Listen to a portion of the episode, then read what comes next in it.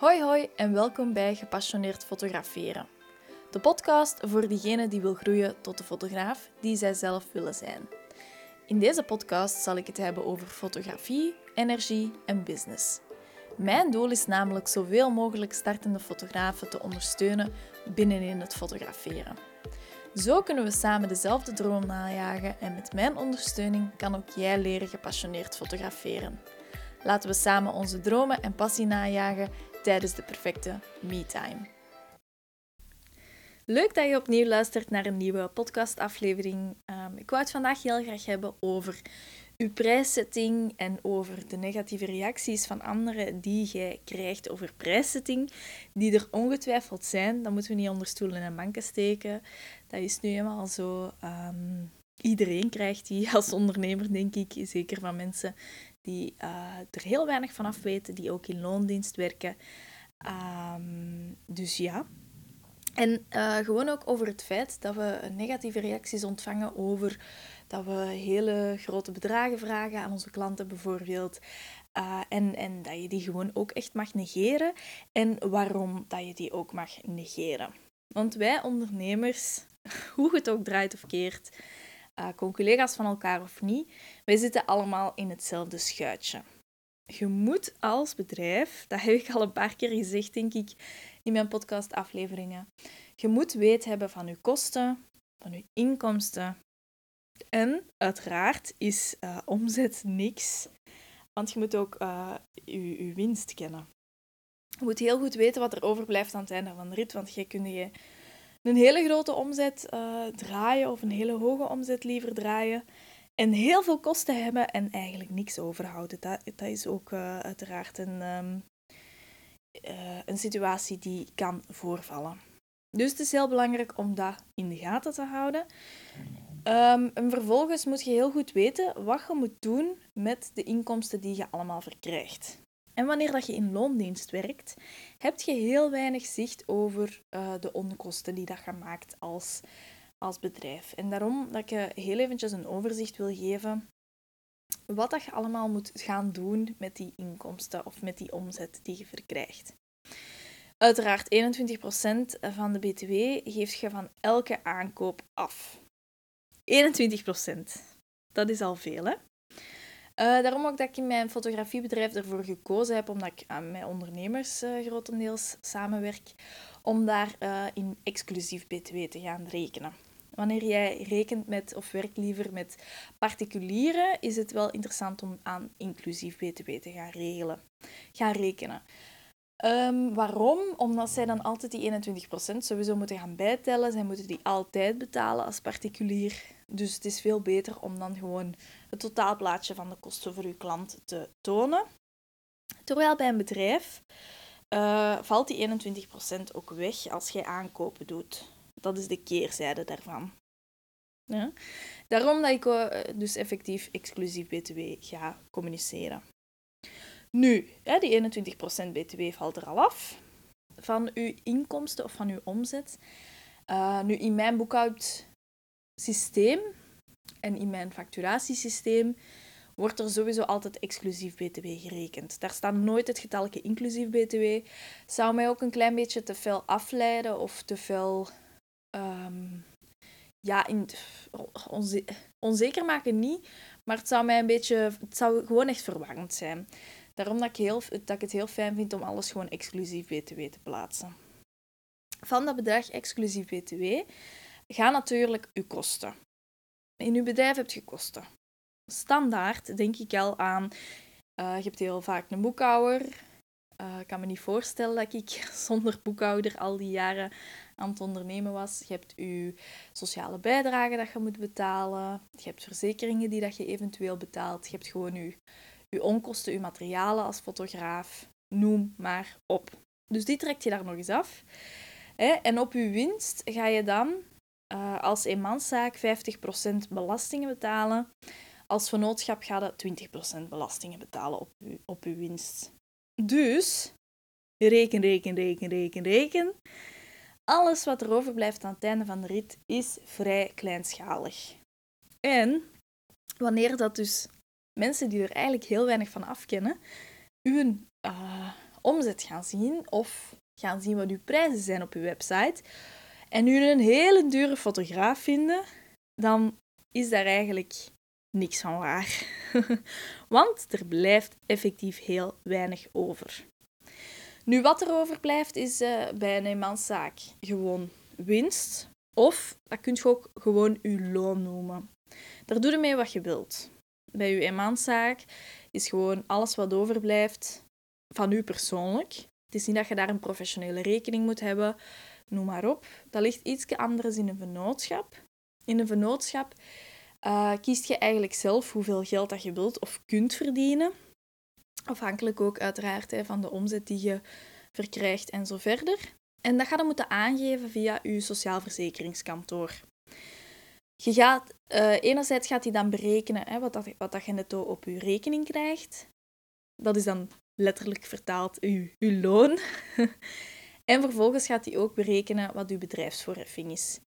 Bedrijfsvoorheffing betaalde, um, dat betaalt uw werkgever ook als je in loondienst bezig bent. Dat is nu eenmaal zo. Dus um, dat betaal je dan ook nog als vennootschap. Nu, wat er dan nog overblijft in de vennootschap, dus uh, uw loon in de vennootschap is eigenlijk een kost. In tegenstelling tot het loon in de eenmanszaak is gewoon wat er overblijft. Hè, dus als je zegt, oké, mijn loon is ook een kost, dan gaat er uiteraard nog minder overblijven. En wat dan overblijft, is uh, de winst in uw, uh, in uw bedrijf. En daarop betaalde nog eens 20% belastingen. Ik hoop dat ik het niet te ingewikkeld aan het vertellen ben. Ik ben heel veel cijfertjes aan het zwaaien, aan het, aan het door elkaar roepen. En als je dat niet visueel voor je ziet, dan kan ik me wel inbeelden dat dat een beetje overweldigend overkomt. Maar eigenlijk komt het altijd op hetzelfde neer. Je hebt inkomsten in je bedrijf. Van die inkomsten moet je sowieso al 21% apart zetten. BTW. Dan gaan al je kosten eraf. In uw uh, eenmanszaak is uw loon geen kost. In uw vennootschap is uw loon wel een kost, dus dat gaat er nog eens extra af. En dan wat er overblijft, betaalt je 50% op in uw eenmanszaak en 20% op uw uh. Dus dat is hetgeen wat dat we winst noemen. Alright, zijn we nog mee? Zwat. Zoals je het kunt horen, moet je als bedrijf ook heel wat geld opzij gaan zetten voor belastingen, voor kosten. Uh, en dat is in het begin niet zo evident. Dat is ook een klein beetje een knopje dat je moet omdraaien als je begint met je uh, bedrijf. En als je dat niet doet en je bent maar gewoon aan het YOLO doen met je inkomsten en met je uitgaven, um, dan kan het wel eens zijn dat je misberekent wat dat je komende kosten nog gaan zijn voor je bedrijf. En dat zijn vaak de bedrijven die daar ja, failliet gaan, ik zal het zo zeggen. Die geen winst maken, die verlies draaien en die meer gaan opleggen of persoonlijk meer gaan bijdragen dan dat ze overhouden in hun bedrijf. Ja. Als jij denkt bijvoorbeeld dat die 21% BTW van u persoonlijk is, of dat die 50 of 20% belastingen van u persoonlijk is, en je bent maar aan het uitgeven, uitgeven, uitgeven, wat er altijd in ene pot op je rekening komt gestort, dan kan dat heel fataal aflopen. Dus dan heb je geen overzicht van de toekomstige kosten die dat je nog moet maken. En bijvoorbeeld sociale bijdrage betaal je per kwartaal. Je moet heel goed weten, oké, we zijn nu januari bijvoorbeeld. In maart uh, betaal ik die uh, kwartaalbijdrage. We zijn april, binnen drie maanden heb ik weer die bijdrage en zo verder. Je moet daar echt op gaan anticiperen en dan gaan in incalculeren als bedrijf. En dat op zich loste ik eigenlijk heel gemakkelijk op in mijn eenmanszaak um, door aan Profit First te gaan doen. En dat is ook wel iets wat ik u kan aanraden, om gemakkelijk ook alles te gaan beheren, wat dat er binnenkomt, wat dat er buiten gaat en zo verder. En ik heb dan vijf verschillende rekeningen geopend. Ehm, ik zat toen bij Argenta en die mevrouw aan de balie keek mij keihard aan, want blijkbaar uh, zorgt dat er ook wel voor dat mensen gaan denken dat je aan het foefelen bent, omdat je gewoon veel rekeningen opent. Maar zwart, ik, had, uh, ik had ook wel het profit first principe dat kon aanhalen en dat kon uitleggen, dus uh, ça nog. En ik deed dus vijf rekeningen openen, uh, open. Die deelde ik in in enerzijds een inkomstenrekening. Daarop kwam, stortten dus de klanten de, het geld. Een belastingenrekening. Daar kwam, uh, ja, ik stortte daar ook de BTW op en de belastingen. Die dat ik dan berekende op mijn winst. De kosten, een kostenrekening had ik ook. En daarop stortte ik ook een percentage. Um, en dat percentage was het enige qua kosten dat ik eigenlijk mocht uitgeven in mijn bedrijf.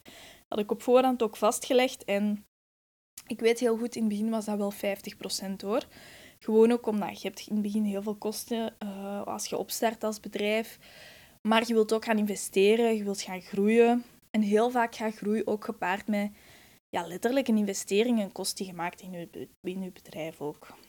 Vervolgens had ik ook nog een winstrekening. 1% van wat er binnenkwam ging op de winstrekening, dat weet ik nog heel goed. Ehm, en als, het dan, als er dan 200 euro op stond, dan ging ik daarmee naar de sauna. En dan was dat echt zo ja, iets dat ik mezelf kon geven, iets dat ik voor mezelf verdiend had. En ja, dat is gewoon mega fijn. Dus dat was de winstrekening. En dan de laatste was de salarisrekening. was ook een percentage van hetgeen wat er binnenkwam. Um, en ja, dat die salaris dat op, aan het einde van de maand deed ik gewoon alles wat daarop stond op mijn privérekening. Ik herhaal nog eens even alles, want uh, ja, je ziet het natuurlijk niet visueel voor u. Een inkomstenrekening, een belastingenrekening, een kostenrekening, een winstrekening en een salarisrekening. Oké, als vennootschap nu, sinds januari 2022 ben ik een vennootschap. En nu heb ik gewoon één pot nat met een hele, hele uitgebreide Excel, waarin dat ik in, in die Excel toch een klein beetje profit first heb proberen te implementeren over wat er allemaal in die ene pot zit. Bijvoorbeeld, welk aandeel is voor de BTW? Dat mag ik uiteraard niet uit die pot halen. Welk aandeel is voor de belastingen? Haal ik ook sowieso niet uit die pot. Uh, zodat dat zeker ook niet uitgegeven kan worden ik hou dat heel goed in de gaten, wat ik nog moet aan de staat of aan de overheid, zodanig dat ik dat, ik dat ook effectief heb, dat potje. En heel goed bedoeld, gaan er heel wat mensen uit je omgeving, je hebt dat sowieso al meegemaakt, uh, goed bedoelde uh, hun mening delen. En uh, ook gewoon delen dat je duur bent als fotograaf of als ondernemer. En uh, kunnen anderen dat betalen of weet ik veel wat. En dan krijg je zo van die ja, zinnen naar je hoofd gesmeten. Zoals, amai, jij moet veel geld verdienen. Amai, verdiende je dat per uur? Of, uh, wat ik ook al wel gehoord had, is van een potentiële klant. Um, ik ben eens gaan googelen hè, naar de prijzen voor fotografen. En uh, gemiddeld is dat altijd... Uh, eh, 100 euro à 150 euro en jij vraagt 200 euro. Hoe komt dat? Echt, echt, echt niet fijn om zulke reacties te krijgen. Want uiteraard ga je heel goed om met je prijszetting. Heb je heel goed je kosten in kaart gebracht. Weet je heel goed wat je bedrijf nodig heeft. Van omzet um, aan de hand van de kosten die je maakt. En aan de hand van het loon dat je jezelf wilt uitkeren. En die reacties mocht je echt naast je neer gaan leggen dan moet echt gewoon gaan bovenstaan. Die mensen hebben totaal geen weet van uw kostenplaatje. Die hebben totaal geen weet van het kostenplaatje van een ondernemer algemeen. Dus van hetgeen wat ik net allemaal gezegd heb. Dat is gewoon super ingewikkeld en mensen weten dat niet. En het is heel belangrijk dat je daar wel zelf ook bewust van bent. Dat het zo in elkaar zit dat je heel veel geld gewoon apart moet gaan zetten om terug te gaan betalen aan de overheid en zo verder. Ehm, en ja, je moet, je moet daar echt op een bepaalde manier wel mee om kunnen gaan. Daar moet echt gaan boven staan. Toen dat ik uh, zelf ging werken met freelancers en met intrimmers, is mij dit gegeven nog eens meer bevestigd geweest.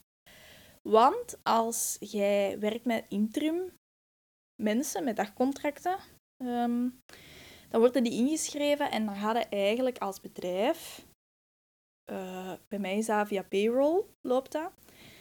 En dan gaat er eigenlijk um, bijvoorbeeld een, uh, een contract van drie uur uh, bekostigen aan 90 euro ex-BTW. 90 euro ex-BTW betaalt je aan payroll op dat moment, of betaal ik aan payroll op dat moment, terwijl dat die persoon die ik in dienst heb per uur eigenlijk maar 10 à 11 uur netto ontvangt op de rekening. Dat wil eigenlijk zeggen dat je per uur ongeveer je kost ook gewoon meteen maal 3 mocht gaan doen. En dat is hetzelfde als een bijberoeper. Dus werkt je nu met mensen op interimbasis of mensen die op freelance basis werken, je gaat gewoon een veel hogere kost hebben. Ehm, die verzekeringen bijvoorbeeld, die jij zelf afsluit als bijberoeper, hadden zelf moeten bekostigen. Maar de verzekeringen van iemand die dat in, op interim basis werkt met payroll bijvoorbeeld, gaat uw payroll wel regelen en gaat, die gaat daarvoor extra aanrekenen aan het bedrijf. Dus hoe dat je het ook draait of keert, je bent sowieso dat bedrag kwijt. Ja? Dat is gewoon de kost dat je altijd moet inrekenen. Nu, ik heb daarnet mijn laatste factuur van payroll even erbij gehaald. Om eens heel even te vertellen wat dat daar allemaal in zit. Want ik kan dan nu wel zeggen dat ik voor 3 uur 90 ex-BTW betaal. En dat dat eigenlijk maar pakt 30 à 33 euro netto op de rekening is van die persoon. Maar waar betaalde dan voor? Hè? Dat was enerzijds een administratiekost. Dat was een contractuele premie. Een Dimona-kost. Vraag me niet wat dat was. de gepresteerde uren uiteraard. De gepresteerde uren ga jij ook aan je freelancers betalen. En dan was er ook nog sociaal abonnement. En als bijberoeper, mijn eigen bedrijf, ga je ook zulke kosten moeten maken. Je hebt een boekhouder, sociale zekerheid, verzekeringen. En daarom dat dat ook wel ongeveer gelijkend is of dat je nu gaat werken met freelancers of met mensen op interim basis, noem maar op. Ehm, het is niet alleen de gepresteerde uren dat je dekt. En dat is ook zo als iemand u boekt als fotograaf. Niemand mag zo denken. Zo van, oké, die komt hier een uur fotograferen en enkel dat uur ga ik betalen. Want wat denken die dan? Oh ja, 30 euro is wel voldoende, hè? Voor die shoot van een uur? Nee, nee. Je bent niet gewoon één uur aan het werken, hè? Je hebt je voorbereidend werk, je hebt je shootwerk, je hebt je selectiewerk, je hebt je nabewerking, je hebt je leverwerk, je hebt misschien een naverkoop in fotoproducten, noem maar op. Alles moet gedekt zijn, maar ook die onkosten dat jij maakt. Want jij moet ook uh, die boekhouder moeten kunnen betalen. Ik zeg nu heel vaak het voorbeeld boekhouder, maar gewoon ook omdat ik het echt een evidentie vind dat mensen ook gewoon een boekhouder hebben. Ik, ik zie mezelf nooit mijn eigen boekhouding doen. Ik kan dat ook niet. Ik wil dat ook niet. Ik wil die, die verantwoordelijkheid ook niet hebben. Dus daarom dat ik altijd boekhouder zeg. Dat dat voor mij een beetje een evidentie is. Dus moraal van het verhaal. Het was een podcastaflevering met heel veel cijfertjes. Met heel veel verschillende inzichten. Met heel veel ja, uitleg eigenlijk. Uh, misschien ook wel een klein beetje saaier voor u, maar het moet gewoon geweten zijn. Maar moraal van het verhaal is dat je jezelf nooit van de wijs mocht laten brengen dat je zogezegd te duur bent. Uw vriend, uw vriendin, uw familie in loondienst weet echt niet wat er allemaal op u afkomt in uw bedrijf, welke vaste kosten dat je hebt in uw bedrijf. En je moet dat echt keihard in het achterhoofd houden. En als iemand zo'n opmerking maakt, die dat best wel heel pijnlijk kan overkomen, dat zeg ik erbij, want dat is nu eenmaal zo. Je bedrijf is ook een beetje je babytje. Dan moet je echt, echt in de mindset staan van het ene oor erin, het andere eruit. Ze weten het niet. Want ze weten het ook effectief niet. Ja. Ik heb ook uh, mijn vaste kosten in de maand, je mocht dat heel goed weten zijn 7500 ex-BTW gemiddeld. Soms is dat iets meer, soms is dat iets minder. Maar gemiddeld wel 7,5k. En dat is veel geld. maar dat wil ook zeggen dat men een, allee, als je daar dan een omzetgetal naast plakt, dan pas gaat dat omzetgetal spreken, want je weet wat er overblijft. Maar een omzetgetal in het wilde weg gaan gooien, als zeggen, oh, ik heb gewoon 10k, heel fijn. Dat lijkt echt mega veel. Tot als je weet uiteraard welke kosten dat er in je bedrijf uh, nog afgaan. En uh, na het afgaan van de kosten gaat er ook nog belastingen op de winst eraf. En dan pas weet je wat er overblijft. Alright? Eén oor erin, het ander eruit. Ik hoop dat je dat heel hard gaat onthouden van deze podcastaflevering.